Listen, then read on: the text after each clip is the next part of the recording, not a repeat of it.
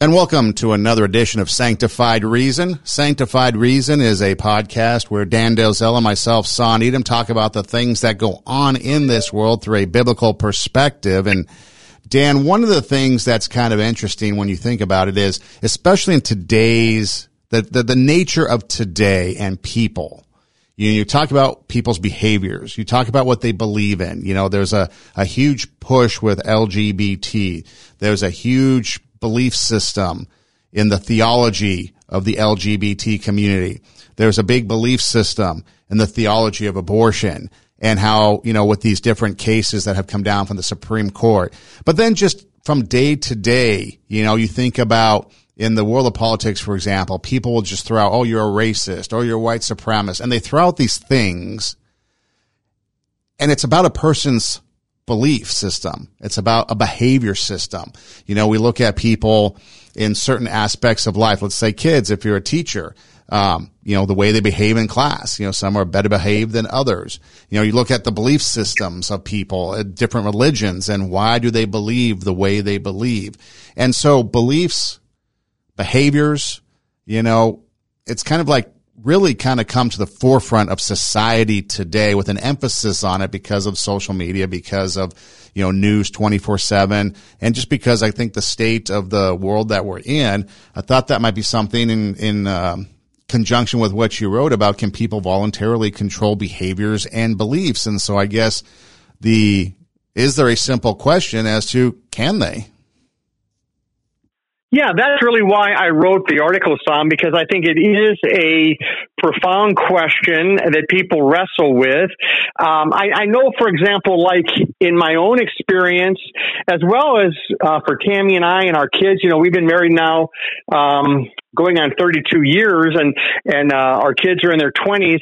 I, I know when our kids were really young, and we've talked about this on the podcast, but um, I, I know that we really shared the gospel with them continually, um, you know, from the time they could even begin to understand it. So, I mean, you know, really by the time they were three years old, you know, if we asked our kids, you know, hey, what did Jesus do for you? They'd say, well, hey, he died on the cross for our sins. And, and, and so while they didn't have as full of a, of an understanding as you get a little bit later, um, they had a simple childlike faith and a, an assurance of that and just a belief in Christ as Savior. So in the case of our kids, just like for myself, when I grew up in a Christian family uh, with Christian parents, um, like where, where, did our kids get their beliefs? Well, in, in our case, uh, it was their mom and dad having the privilege to lead them into a loving relationship with Jesus, which is about you know trusting Christ for salvation and then just trusting Him uh, in our daily life. Um, but but obviously, son, you know, you got people in, in all sorts of, of religions. You got atheists, you got religious people, you got um, all sorts of, of different political views, of course, that, that people have. So, so can people voluntarily, uh, you know, choose what they're going to believe and, and then how they're going to behave. And I think as we get into that today, I, I, I think what we'll see, Sam, is that, um, you know, to a large extent, um, a, a, person is, able to choose that. But but but on the other hand, and this is really the uh, the example Sam that I led with in the article. Uh, on the other hand, if a person is being caught up in a particular current, and I'll, I'll give an example of that. Um, it's very, very difficult to get out of that current. You know, um, growing up along the Missouri River, and then also here uh, where we're at now, uh, also along the Missouri River uh, in, in, this community. Um, the currents are so strong and many have drowned in there and, and you do not want to certainly go swimming, you know, out there in, in, in the Missouri River, uh, with, with, the strong currents. You know, we hear about riptides, of course, out in the ocean. They just pull people out from shore and, and uh, just, just pull them away. Well, in the, in the mental and spiritual and psychological realm, there are also currents. Um, and, and, uh, so I gave this example. I wrote about, there was this man I, I met through doing a Bible study at the Sarpy County Jail here years ago. And anyway, he had a uh, cocaine addiction, and I got to know him quite well. And uh, you know, I was very impressed with just his his honesty and and everything. Um, uh, how hard he seemed to want to, you know, uh, beat that addiction. But but he shared an example with me, son, that I've never forgotten. He said, um, you know, when he would be craving cocaine, um, he said the closest thing he could compare that to would be like if you were underwater and you just had to get up, uh, above, you know, the water to, to, to, to where you could breathe. Um, and that really um, put this whole addiction thing into an interesting perspective because at a certain point, when a person is so far out of control, um, that you'd be hard pressed to say it's a it's a voluntary um, decision. I mean, maybe maybe still five percent of it is voluntary, but at that point, uh, maybe ninety five percent of it is because it's taken over your life. And the Bible says a man is a slave to whatever has mastered him. And, and so the last thing I'll say in that example, though, Sam, is, uh, you know, I pointed this out in the article that the first time this, this man was, um, invited to, you know, take cocaine or however that came about. I would say that was largely a voluntary decision, you know, the first time because he was not yet in the current. Uh, he was not yet in the current of that thing. Um, but once he got in the current, it started to pull him away. You know, there was that popular song. You know, you mentioned the uh, uh, the uh, the gay and lesbian uh, agenda today, and and transgender and so forth. But you know, um, there was that song here. What a few years back uh, by Katy Perry. I kissed a girl and I liked it. Well, um, when a person engages in um, same sex behavior or let's just say heterosexual uh, um, you know behavior outside of marriage. I mean you know the, there are currents with these things. And the first time you engage in them is largely voluntary. Um, you know, but but to continue in that, um, you're you're now in a current. You're now um, being pulled away. The same is true with anyone, you know, uh, engaging in adultery, you know, fornication, um, homosexual behavior.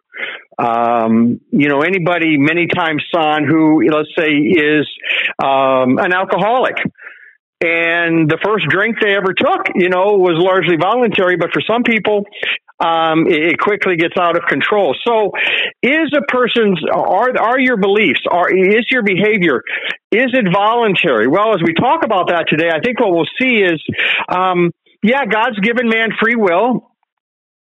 Um, at the same time, um, we're, we're not living in a world where everything is just like neutral and there's no currents. Um, just like the Missouri River has currents, there are many, many currents in the spiritual realm.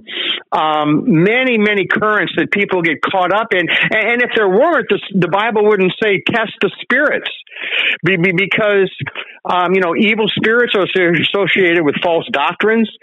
Um, you know, I just uh, wrote an article uh, that's going to actually uh, be published in the Christian Post tomorrow, uh, entitled "How to Know the Truth About the Trinity," which I'm sure you and I, son, will probably end up discussing in a podcast here sometime soon. But um, you know, there are people on various doctrines that get are given false doctrine, and they get caught up in it and they get pulled astray by it. Um, was that voluntary on their part? Well, you know, yes and no. Maybe voluntary to to listen to it, voluntary to to start to dabble with it. But this is why it's so critical that whatever we believe, especially you know about God and spiritual matters, um, unless we're basing it on the Bible which is God's inspired word. You know, all scripture is God breathed. Um, be careful uh, you know, there are a lot of dark currents out there, or, or, dark ideas, I guess I should say, strong spiritual currents, um, false doctrines. You know, the Bible talks about doctrines of demons. Uh, so you've got ideologies and um, uh, religious ideas that, that are wrong, uh, that pull people astray. You've got behavior that can pull people astray, like the man with the cocaine. Um, maybe started out voluntary, but quickly got, you know, sucked into it. And once you start getting pulled by that current, um, sadly, and here we are, you know, this summer, like every summer, you're going to hear stories of people, you know, maybe down say in the Gulf of Mexico, or you know, they go to Florida on a vacation, and and they get pulled out by a riptide, and you know they they lose their life. And so maybe we can talk more even about that uh, the whole thing of riptides here in the podcast today because i think it does help to illustrate that um, some of our decisions are voluntary, but others um, are are happening because we're caught up in something that's more powerful than we are. You know, Dan, you mentioned about raising up your kids in the Bible. And it reminded me recently here, I saw a video and it's just made the news, I think, in the last couple of days of this young boy. He, I guess, is a black boy. He is probably maybe four or five years old, if that. Um, and he's sitting there hitting police and cursing them out, you know, F you, calling names, stuff like that. And here's a young boy at a young age that was influenced by somebody to demonstrate this behavior toward the police. And it goes on for a, little bit of time about him just yelling and screaming and ra- uh, and yelling at these police and hitting them, you know, smacking them on the leg. And that's the type of thing that when you talk about, you know, beliefs and behavior, you know, some of that stuff is taught or you learn that how to behave that way from somebody else. And so that's why it's important that when we're dealing with this type of behavior or this type of issue that we have a mm-hmm. correct belief system. And that's why you talk about sanctified reason. You talk about, you know, having a belief system. What do we believe in? Because if you believe in things of the world, let's just take politics, for example. A lot of people have the theology of politics.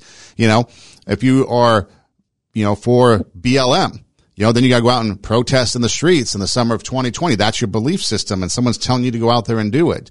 But yet, if you look at what the Bible has to say, we wouldn't have BLM. We wouldn't have these racial issues because the Bible says that all men are created in God's image and we are to love one another just as God has loved us. And it gives us all this instruction on how to treat people. But yet, when we would decide to turn our backs on what the Bible says about even treating people, you know, you talk about abortion mm-hmm. and it's this whole now theology of abortion where people are crazed. I mean, once Roe v. Wade was overturned, you should see some of the reactions. I mean, mm-hmm. the vitriol, the hatred. And it's like, you know, arguing over whether this baby is a baby or not. Well, just simply look at what the Bible has to say. You know, the Bible talks about life beginning at, you know, inception and that's life, you know, and we're made in God's image. And so again, the belief system of people, I think sometimes will dictate their behavior. And if you're not having a belief system that is founded in the Bible, then first off, I think your belief system is going to change. And like the, the, like the tide, you know, the ebb and flow of the tide, you're like a jellyfish and you're just going to believe anything and everything that pops up and you have no grounded, like, some people are going to believe, like for the BLM, for example, if I can use that real quick. You know, I looked at some people's social media and their social media was filled with Black Lives Matter and the argument over whether anybody else matters at that time. And they were posting all kinds of things. And then in two years, looking over their social media, what have I seen? I've seen them gone on family vacations. I've seen them taking trips to different parts of the country. I've seen them posting, you know, dinners out and nothing with BLM. There's nothing there to back up their behavior from two years ago. So the point is their belief system was never in that. It was just in being caught up in what the world had to say about the issue and then feeling like they need to be a part of that. And thus then their behavior was dictated by that belief. Whereas Christians are like, you know what? I don't need to be out. In fact, I asked one person that way. I said, wouldn't it be better for 10,000 people or 1,000 people, pick a number, to be on their knees praying rather than in the streets. And this person who's a Christian said, no, I think we need both. And I'm thinking to myself, wow, that's pretty, uh, you know, that's, that's kind of an interesting answer because I think that if we were on our knees praying, that would have more right. impact than going out and burning down our cities. Oh, there's no doubt about it, Sam. Uh, you know, prayer is just it's huge. Uh, you know, what God does in answer to prayer, I think about the Bible verse, you have not because you ask not in James. And, and so I think, um, there are a lot of things that we don't have in America because we haven't had enough prayer. You know, you mentioned abortion. Um, typically I don't, you know, uh, quote like my articles that we often use as the source of our topics. Uh, but in this case, I wanted to just, I, I was looking at this article, uh, that we're referencing here. Um, you know, can people voluntarily control their behavior and beliefs? And, and I, I, I wrote this on, I said, for example, some people have felt pressured to get an abortion only to experience even greater anxiety after the abortion. One study found that 44% of respondents regretted their decision to get an abortion. Among their emotional symptoms, women in the study cited depression, feelings of loss, shame, and even negative feelings when they were around other babies. 42% of those women said the adverse psychological effects continued for 10 years or more.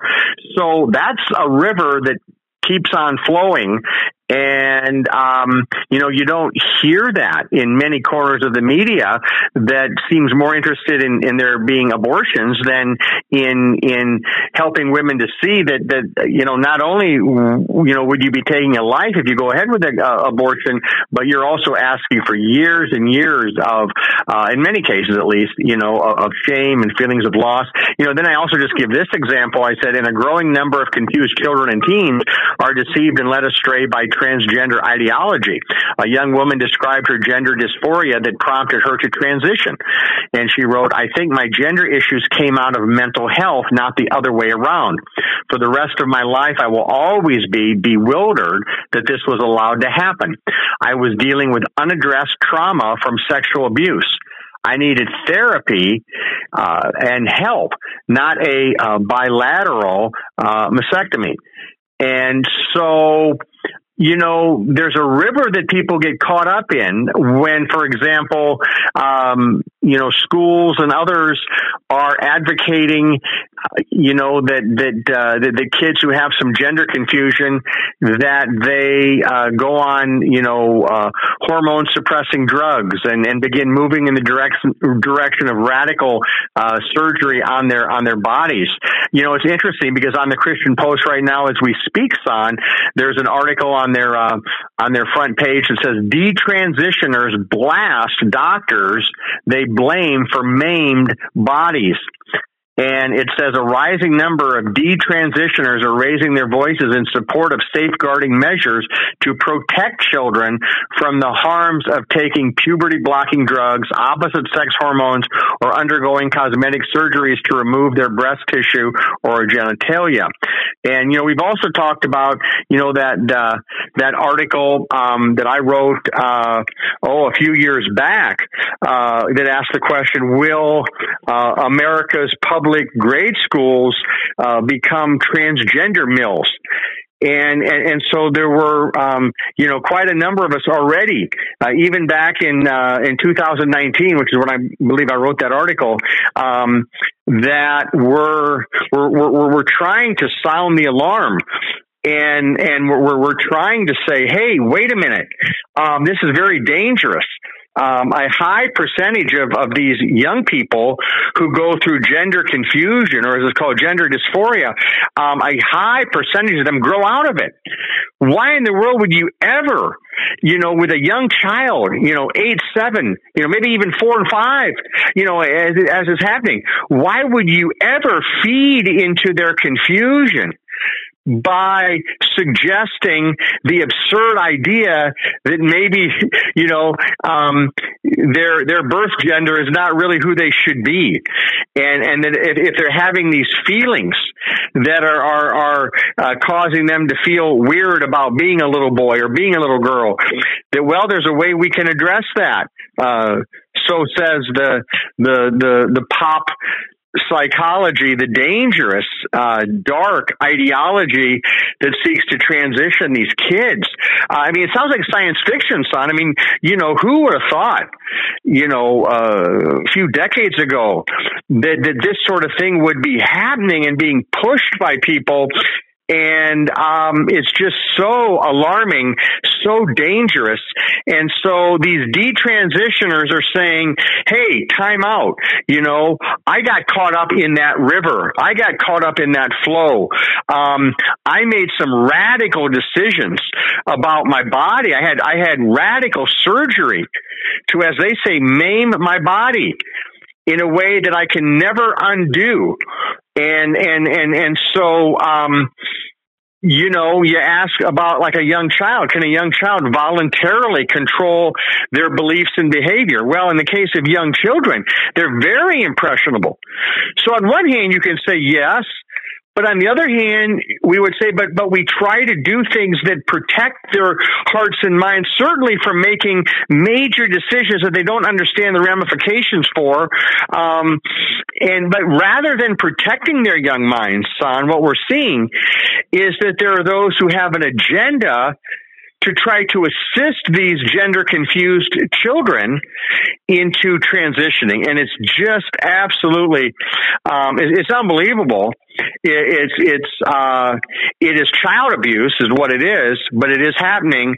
And, and this goes to, um, how did these adults come up with such um, such evil ideas that, that, that they're going to expose children to this kind of dark ideology, dangerous, life changing um, ideas, and and yet it's happening, and and so we live in a society where um, the only bedrock that we have, the only anchor that we have, is, is what our nation had, you know, hundreds of years ago. Um, and, and, and that, uh, you know, that is the word of God. I mean, even before, um, the United States became, uh, a, a, nation. I mean, even, you know, when, when people were, were arriving and, and, and doing so to, uh, to spread the gospel, um, you know, we've come so far from that. You know, our Ivy League institutions were, were started, whether it be Princeton, Yale, Harvard, you know, they were started, son, um, hundreds of years ago to to spread the gospel, and um, now that has all that has all changed. So, um, you know, ideas matter, uh, decisions matter, beliefs matter, and the Bible tells us God's perspective on life and truth and reality. And there are rivers out there. And, uh, you know, Tammy, my wife was just listening today to, uh, Revelation uh, Revelation uh, 21 and, and and where it talks about you know this this crystal river flowing um, you know there within the within the city of God. I mean, the rivers of living water that John speaks about in, in his gospel, that really Jesus spoke about, but, but John records it there, uh, where Jesus said, you know, out of you will flow rivers of living water. Um, so the best current, of course, the best river to get caught up in is the river of the Holy Spirit. And, and, and if you're not willing to go there, if you refuse to come under the control of the Holy Spirit by repenting of your sin, accepting Christ as your Savior, yielding your life to the guidance of the Holy Spirit, well, then you will most certainly get caught up in some other current. Because I don't know anybody's son. I don't know. I don't care what their religion is. If they're, uh, you know, if they're an atheist, if they're whatever they are, everybody's in a, everybody's caught up in something. You know, everybody. Uh, you you cannot be neutral. Um, you will be caught up in something, and even if you think you're not, then if, if you let other people make decisions for you, then you're still being caught up in their decisions then. And so in the case of many young children, I mentioned our kids, you know, hearing the gospel when they were young, um, when parents make choices for their young children, they're choosing what current to put their kids in. And that's a choice. Uh, now as the kids get older, they're going to start making their own choices. But when they're, when they're two, three, four, you're making those choices for them. And so I would just say to parents, choose wisely. Uh, ask God for wisdom. Go to His Word. You know, pray for your kids and keep Jesus at the center of that because if, you don't, there'll be plenty of other currents, um, especially today. And, and, and as we're finding, son, even when they start in uh, something as early as kindergarten, you know, we're, we're, seeing situations where kids are being fed propaganda that is absolutely false about their bodies, about their gender, um, and and so parents really need to be aware of this um, as as they make decisions. You know, and, and what what am I going to do with my kids? Am I going to homeschool? Am I going to you know send my children to a Christian school? Uh, am I going to send my children to a public school? Well, I better be careful which one it is. Now we're blessed in the area that we're in here. Uh, you know, we've we've still got some good. Um, you know, everything I hear, you know, uh, well, not everything, but most things I hear is, um, you know, we've got a lot of a lot of good, still, uh, you know, conservative values in in the public school system here. But um, all it takes is one teacher all it takes is one teacher with false ideas about gender um, to start spouting that to your little five or six year old, and they come home and say, "Mommy, Daddy, you know, my teacher says, you know, maybe I'm really not a boy. you know, maybe I'm really not a girl," and that's that's coming to a school near you. Uh, obviously already in many schools, but but even in those school districts like you know where we find ourselves here, where um, you know it, it hasn't overtaken uh, the way it has in some places, let's say in California or elsewhere. Um, it's coming. And, and so these are, these are decisions that parents need to be involved with. And is it any wonder, son, that so many, um, so many Christians are feeling led to try to be involved now, um, you know, on, on, on a school board uh, in their in their area, trying to be a, a, an influence because there's so much darkness in our society today that's being spouted by the media, uh, the entertainment uh, industry, Hollywood.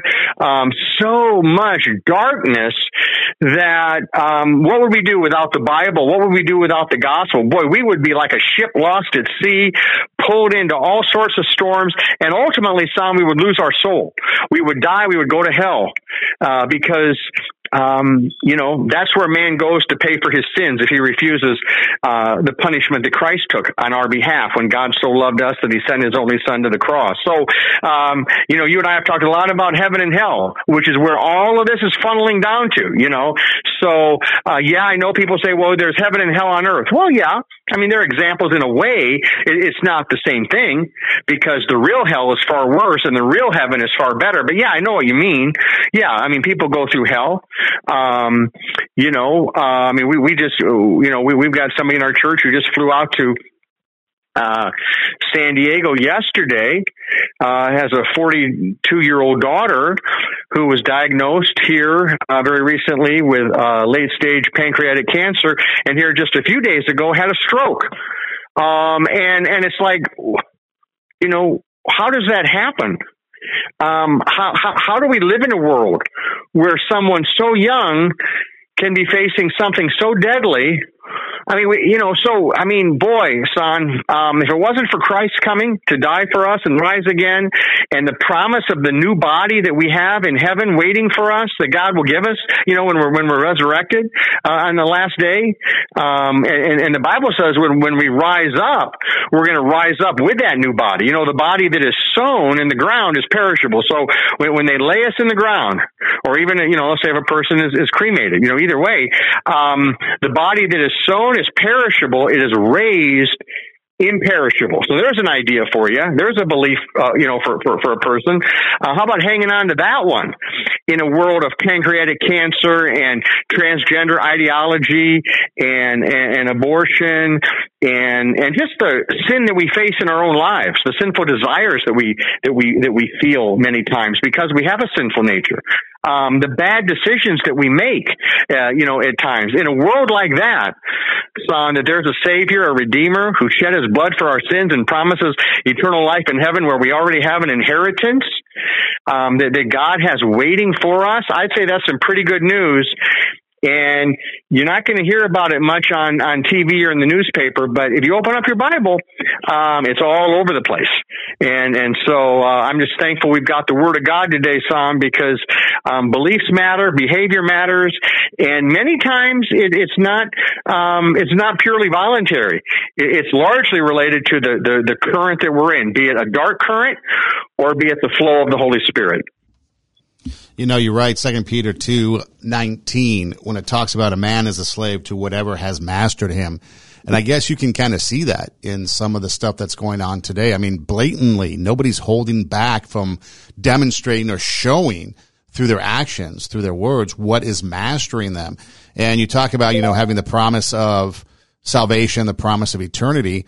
You know, I can't imagine what it would be like to be without that promise. I mean, what are you putting your faith in? I mean, I think about all these politicians that are trying to change the nature of the world, and you think about the Senate, and I think like a lot of them, you know, over 80, over 70, you know, I mean, a big, uh, big number of them. And you think about, you know, the president, some of these people, it's like, dude, you guys are going to die soon. And are you really going to sell your soul for this stuff here. I mean, there's no hope, even though they think there is. There's no hope for anything beyond this earth unless it's rooted in the foundations of biblical principles. That fact that Jesus died on the cross to save us from our sins.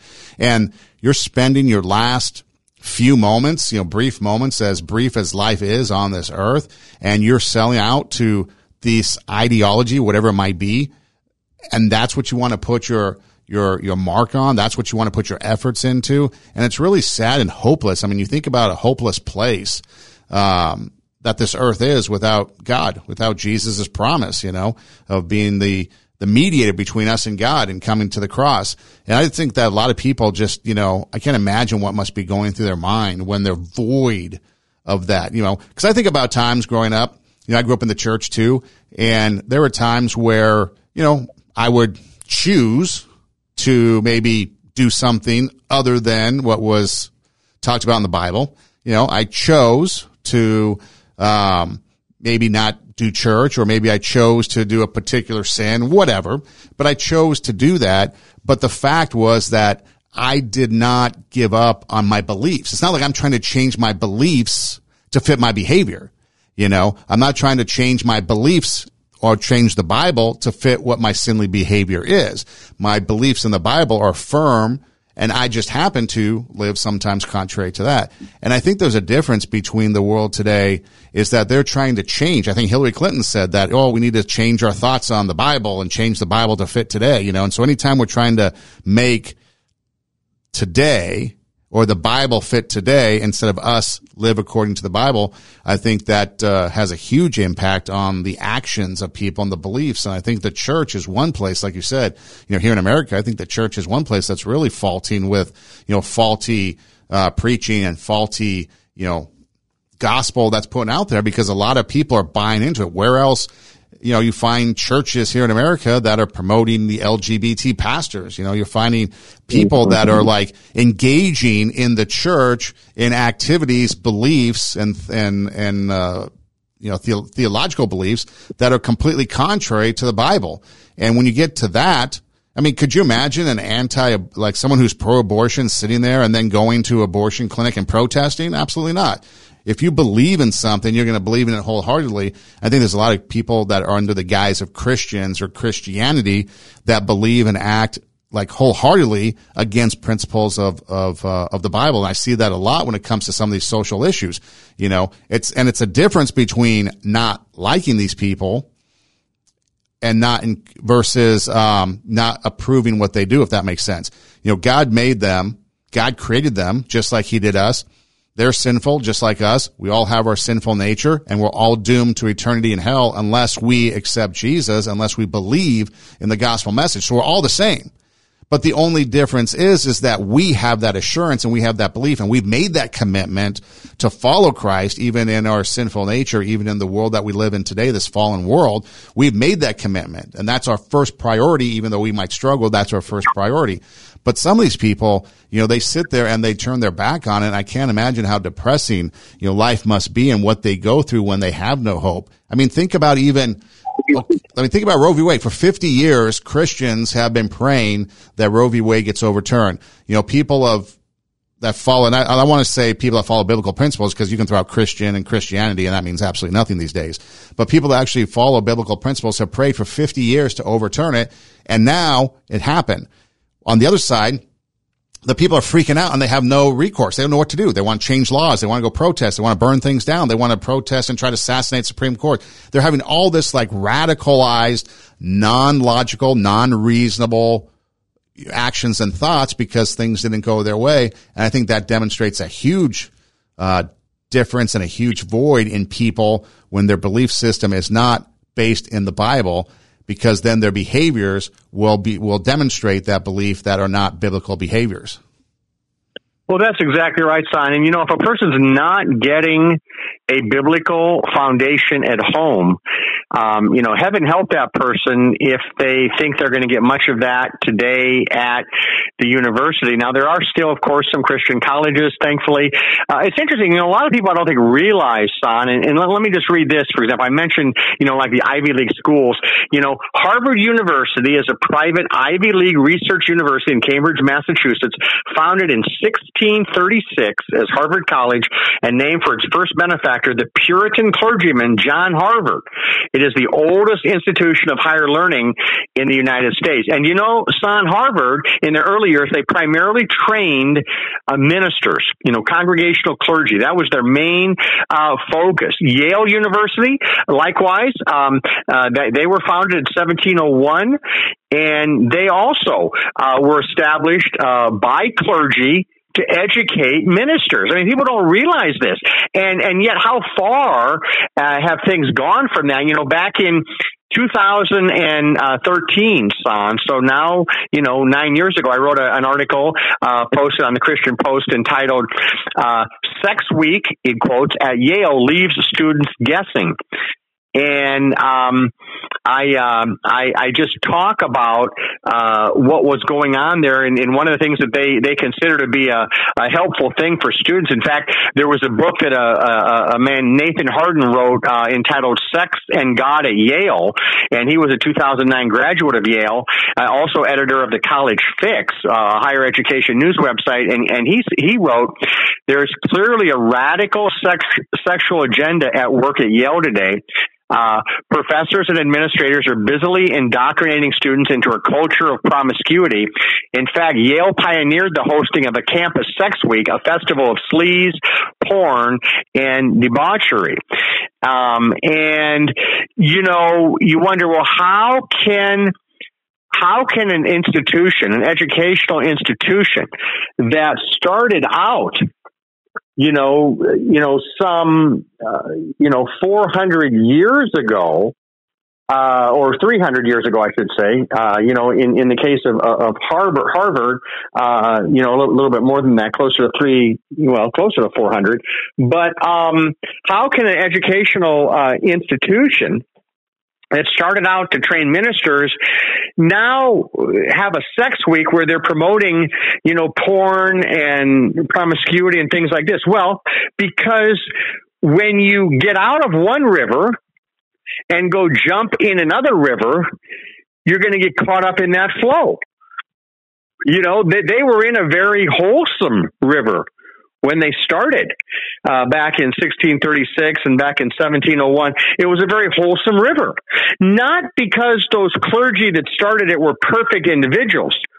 No, none of us are perfect. But they served a perfect God.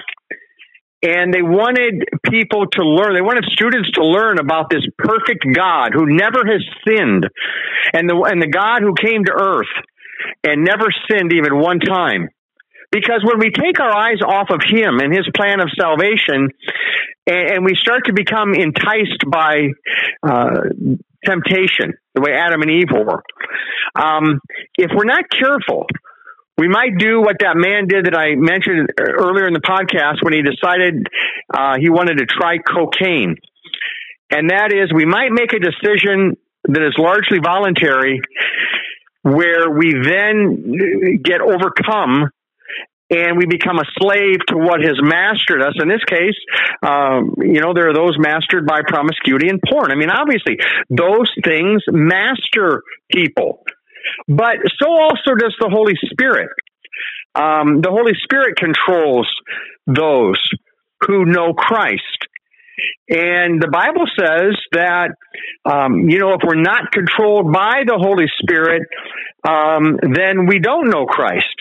So it, it's very, very important that we we we look and and we see, hey, what what river am I am I flowing in? What, what what where am I being moved in my life? And then what am I agreeing to uh, to do? Uh, you know, in uh, in Romans eight it says. Um, those controlled by the sinful nature cannot please God. You, however, are controlled not by the sinful nature, but by the Spirit, if the Spirit of God lives in you. And if anyone does not have the Spirit of Christ, he does not belong to Christ. But if Christ is in you, your body is dead because of sin, yet your spirit is alive because of righteousness. And if the Spirit of him who raised Jesus from the dead is living in you, he who raised Christ from the dead will also give life to your mortal bodies through his Spirit Spirit who lives in you. Therefore, brothers, we have an obligation, but it is not to the sinful nature to live according to it. For if you live according to the sinful nature, you will die. But if by the Spirit you put to death the misdeeds of the body, you will live, because those who are led by the Spirit of God are sons of God. So it does come down, Sam, to which river I, am going to um, I'm going to be in and and and we can choose, um, even if we find ourselves in, in a river of sin where it's out of control, we can't control it. We can still, by God's grace and by the power of the Holy Spirit, we can still turn to God and ask Him to forgive our sins. We can still, by His grace, repent of our sin. You know, I'm I'm preaching through the book of Jonah right now, and uh, you know, Jonah uh, one of God's prophets, um, he uh, he wasn't in the right flow there when God called him to go and preach to the the people in Nineveh, because he didn't want those people uh, to to receive God's mercy. He thought that they weren't deserving of that, and, and he wasn't interested in doing that. And so I won't go through the whole story, but but he ran from God, and as we all know, he ended up out on a ship, and he got swallowed up by a, a whale. You know, people. There's an example, Sam. You'll have critics of the Bible say, "Well, there's no way you could exist in a, in a, in a whale." Well, actually, the reality of it is that um, you know, they're in the Mediterranean. Uh, there are actually two types of of large fish, if you will, that could swallow a, a man. Um, you know, there's a great white shark, uh, and there is uh, there's a sperm whale. Um, so, so there actually are uh, fish, and God could have just provided, uh, you know, another fish. Uh, he, he, could have, um, he could have, he could have made whatever type of fish would have been necessary for that. And isn't it interesting um, that you know people?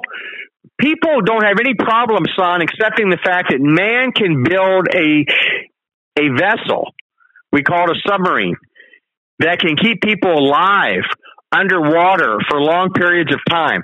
But oh no, God could never do that. Not for three days and three nights. I mean, that's just ridiculous to think that, that, that, um, you know, that Jonah would have been swallowed by a whale. Well, um, Actually, it's not ridiculous. Jesus referenced it as a historical fact, and um, it did happen and it's not impossible.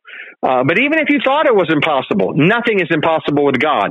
So the God who created the universe, the God who created the um, all the planets, and boy, we're seeing even more images of them now on this latest telescope that's going to replace the Hubble telescope. I mean, it's phenomenal what what we're seeing in the universe on uh, that God has made. Oh no, but God could not have created a, a fish big enough to swallow a man, and there's no way God could have kept that man alive for three days and three nights. Well, Jesus knew that it happened. Jesus referred to it as a fact, and he even compared it to his own death and resurrection. So um, the doubters, um, you know, the naysayers, Sam, are going to be there. But I would want to say to any naysayer, I'd say, please, please consider what the Bible says that you will stand before God on Judgment Day. Um, and and you will have to give an account of yourself and of what you did with Christ, whether you accepted Him or rejected Him. And there is a place of eternal punishment where people go and there's no possibility of parole. And there is a place of eternal joy and, and, and peace and worship of God. And it's, it's a thousand times better than anything you've ever experienced. So these places exist. Now, whether you choose to believe in that or not today won't change their existence. But what you do with your belief, what you do with your heart, wh- whether you surrender your heart to Christ or whether you surrender your heart to sex week at Yale with promiscuity and porn and everything else. I mean, what are you going to surrender your heart to, my friend? You have to choose. You have to choose. And if you're currently caught up in a flow that you can't seem to control, well, then just tell God about that. Say, God, I can't do it. I can't stop these urges or this behavior that I'm caught up in or this drug addiction or this alcohol addiction or this pornography addiction or this uh, lying or this gossip or this whatever, this grudge that I have against someone, this hatred. Tell God. Tell him you can't do it. He knows you can't do it. But if you'll tell him you can and if you'll confess your sins to him, he will break the chains. Just simply say, wash me, Jesus, with your precious blood. Try that. You want to get out of that river? Just say, Wash me, Jesus, with your precious blood. And say it until you're free. Say it until you believe it.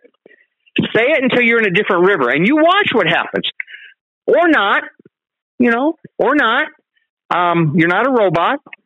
You may not do that if you choose not to. Um, but what is coming is this um, your day and my day in God's courtroom, for we all must appear before the judgment seat of Christ. And you and I will give an account of our life. And the only cleansing for our sin that could ever happen and will ever happen is by the blood of Jesus Christ. And the only way that's going to be applied to your soul, my friend, is if you trust Jesus as your Savior. But if you do that, it's going to be smooth sailing for you once you leave this world. Smooth sailing. No dark currents, no, you know, um, ugly desires, no anger, no bitterness, nothing. But right now, the reason I believe with all my heart that you're being allowed to to listen to this podcast that that Sam's been, you know, putting forth for for years now. Um, why you're being allowed to listen to Sanctified Reason today uh, is is because God wants you in heaven. And so, what are you going to do? What are you going to do right now in this moment? You can either repent and turn to God the way the Ninevites did, and we're getting to that in my uh, sermon series that we're, we're sharing. Um, we're getting to that. In fact, this Sunday I'm going to talk about how uh, Jonah was, you know, given a second opportunity to go to Nineveh. This is after the, the, the whale vomited him out onto dry land. Um, and maybe you're in a whale today, my friend, and maybe you need, maybe you need to just um, do what Jonah did. Change your mind about what God said to you. Maybe God's called you to do something. Maybe God's calling you to repent. Maybe you haven't done it. Maybe you've been on the run. Maybe God put you in a place so that you would repent. It's not a pleasant place, let's say. It's not a happy place, but maybe God's using that so you'll repent. Um, the way Jonah did, the way the Ninevites needed to. Uh, and they did. So anyway, um, think about that. Um, and right now, this may be the most voluntary your faith decision will ever be. Right now, God may have just kind of moved aside some of the stuff for you. Said, "Hey, make the call. You make the call. I'll back you up if you choose me. But if you reject me, um, it won't it won't go well. It won't go well. So, um, you know, think about that, my friend. God wants you on His team. Uh, do you want to be on God's team? You know, Dan. One last thing that I kind of find not ironic, but um, is the fact you you mentioned Princeton and you mentioned you know these educational entities that were primarily established you know with religious intent you know and you think about the rainbow and what that means you know God promised after you know flooding the earth that he was going to not destroy the earth by flood again and so he brings a rainbow and how the secular world takes these things that originally were, you know, biblically based and they bastardize them into a worldly belief system. And so now you have, you know, so when people fly the pride flag, as they call it, the rainbow flag, you know, I find the, the humor in the fact that what they're really proclaiming is the fact of God's promise. And they don't realize that, you know, and so they'll sit there and they'll make these claims and then the other thing too is like you mentioned, you know, people will debunk certain things about Christianity. Well, can, you know, somebody fit inside a whale? Well, it's not like it was Geppetto, you know, inside the whale of Pinocchio and he had this cavernous place to live. You know, it was probably, you know, slim pickings and really tight and snug, you know, like with the, the Bible says, being, you know, clenched from the jaws of death, you know, being taken from the jaws of death. And so what people in their limited mind what they don't realize that if God created creation, everything that we see, like everything, then God can provide whatever he wants to prove a point or to get a message across. I mean, Jesus conquered death, took upon the sins of the world, conquered death, rose again. And so if he can do that, so you just, you know, so people that kind of simplify and limit what God can do, I think they just don't get it. And when right. you, and yeah. when you, and when you take these things from the Bible and you try to make it a pop culture thing like the like the rainbow with the pride flag and stuff. I think again, it's again they're just they're strict defiance against what is probably knocking on their heart. They probably realize they might not realize exactly what it is, but they probably realize there's something you know wrong with this that we're doing because we want multiple people to affirm what we're doing. You know, you need that acceptance. You know, as, as a Christian, we don't need acceptance from anybody else. We don't need, we don't need other people to say, Hey, why don't you be a Christian? Because I'm a Christian and Hey, you should be a Christian. And collectively, we're going to be Christians because we're confident in our one-on-one relationship with God. We don't need affirmation from anybody else to assure us of our salvation. But yet in some of these other lifestyles, they need affirmation from other people and other people to join in. And what's the first thing that you learn as a kid if you want to get into mischief is you try to get other people to join you. So that way you're not the only one in this mischievous situation trying to get out there and do whatever it is that you're trying to do. And so again, you know, I think when people kind of simplify God, they're really missing the point that, you know, God created everything. God could have made one single fish whale, whatever, for that one purpose. And it's no longer existence anymore because that was the sole purpose for that one fish. Whatever the case may be, you know, God can do whatever he wants to do. But the main thing, what he really wants is for us to follow him and spend eternity with him in heaven. Well, amen, Sam. Yeah, very, very well said. And, uh, that is exactly right. And it just really illustrates what we've been talking about today, you know, here in the podcast, just how, uh, you know, how much our beliefs and our behavior, um, you know, how much of it at times we do have, uh, we do have a say in, especially early on, you know, before we start to get, uh, you know, either really flowing with God, where He really starts to take over. You know, the Bible says it's God who works in us to will and to act according to His good purpose. Uh, or if we start going in the other direction and go moving away from God, and we're getting, you know, pulled by by those currents. So um, that's where I say I'm, I'm thankful that God then gives opportunities for. Um, you know, for each one of us to kind of come to our senses the way the, the, the prodigal son did, the way that uh, Jonah did, you know, after he ran away from God. And, uh, and so, yeah, it's just uh, an awesome thing, God's grace. And I hope that every listener realizes that no matter where they've been, no matter what they're currently doing, that, that God will meet them uh, where they're at. He'll He'll forgive their sins if they'll if they'll come to Christ in faith, and uh, and so that's that's just the beauty of the gospel. And you know, Sam, as you and I know, there's nothing in the world that can even that can even touch that. And um, I, uh, you know, as, as we're talking here, Sam, I I uh, I was looking here for it was back on uh, July 8th. So you know. Um, uh, 2015, seven years ago, I wrote an article entitled, uh, maybe actually they may have chosen this title. I might have had a different title, but, uh, White House Rainbow Celebrates Sin. Noah's Ark reminds us of God's judgment and love. And, uh, and it says the, and there's a photo here. The White House is illuminated in rainbow colors after today's historic Supreme Court ruling legalizing gay marriage in Washington, June 26, 2015. And I'll tell you, Sam, uh, that was every bit as dark of a Supreme Court decision as Roe v. Wade. Um, you know, there's an ebb and flow on these things. I mean, there were enough Supreme Court justices now uh, that, that, that recognize that, that Roe v. Wade was wrong. Um, could it be that maybe there'll be enough Supreme Court justices that will wake up and realize that you cannot change the definition of marriage because God created marriage. There's only one definition of marriage, and that's between a man and a woman. Anything else is a counterfeit. Now, you can call it marriage. And you can tell people they're married, but God doesn't say they're married. Um, a society might say that, but you cannot undo what God has done. You, you, you know, you know, it is like with changing gender, Sam. I mean, a, a person can, can change their body. They can get hormone suppressing drugs, but they can't change their, you know, who they are. They, they, they can't change their, their DNA. They, they can't change who God created them to be. And likewise, um, no one can change the true definition of marriage. So, so that was something that happened, uh, as we know now about seven years ago, a very, very sad day in America. Not because, uh, people in, in, in, in that life are bigger sinners than anyone else. No. But, but, but because the minute you attempt to redefine sin, whether it be adultery, whether it be just sexual lust in general, like with pornography, whether it be fornication, whether it be homosexual behavior. I mean, all of these things, anytime you try to say that's no longer a sin, and sadly, we've even got some, some churches, some churches that have said that. Oh, that's no longer a sin. Oh, really?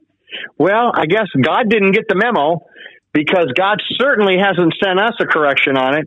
Um, and, you know, people will say, well, Jesus didn't really talk about, you know, homosexuality.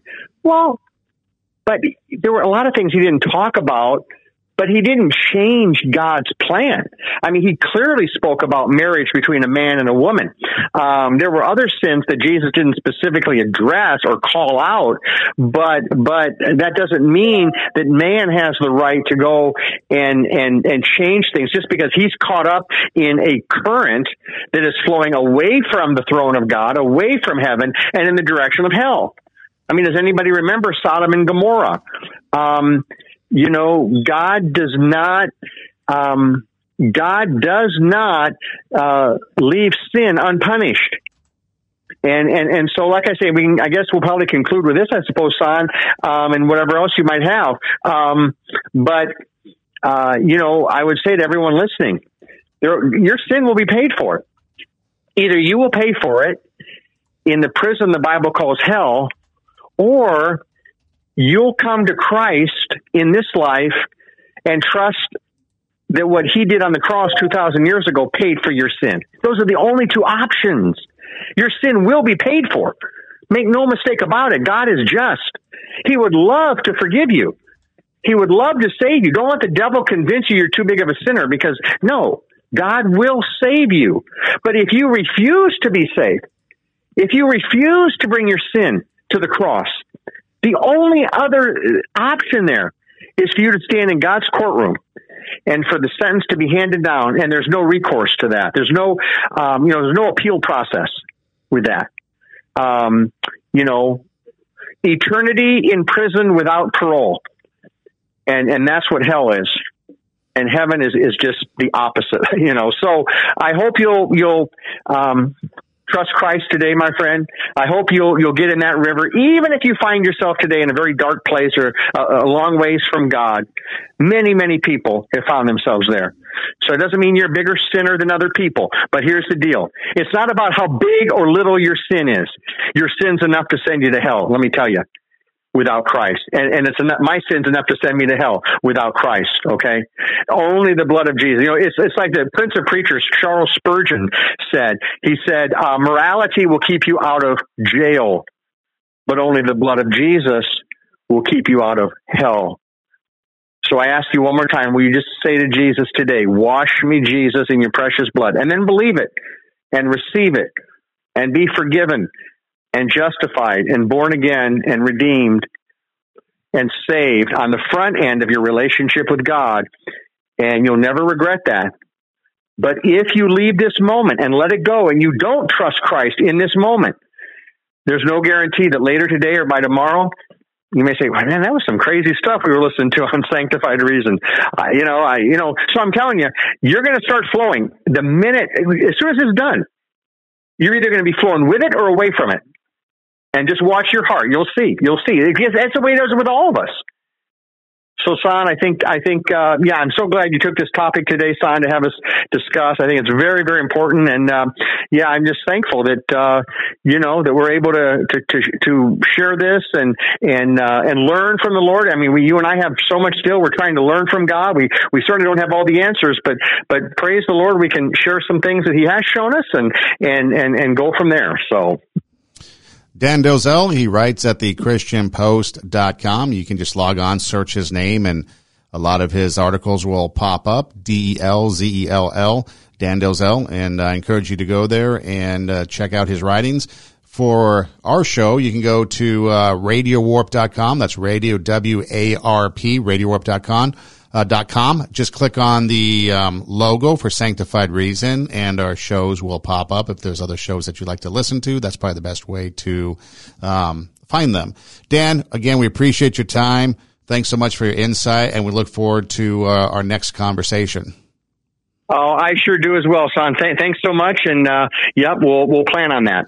And for those of you listening, hey, thanks for listening. Do tell a friend, and until next time, God bless.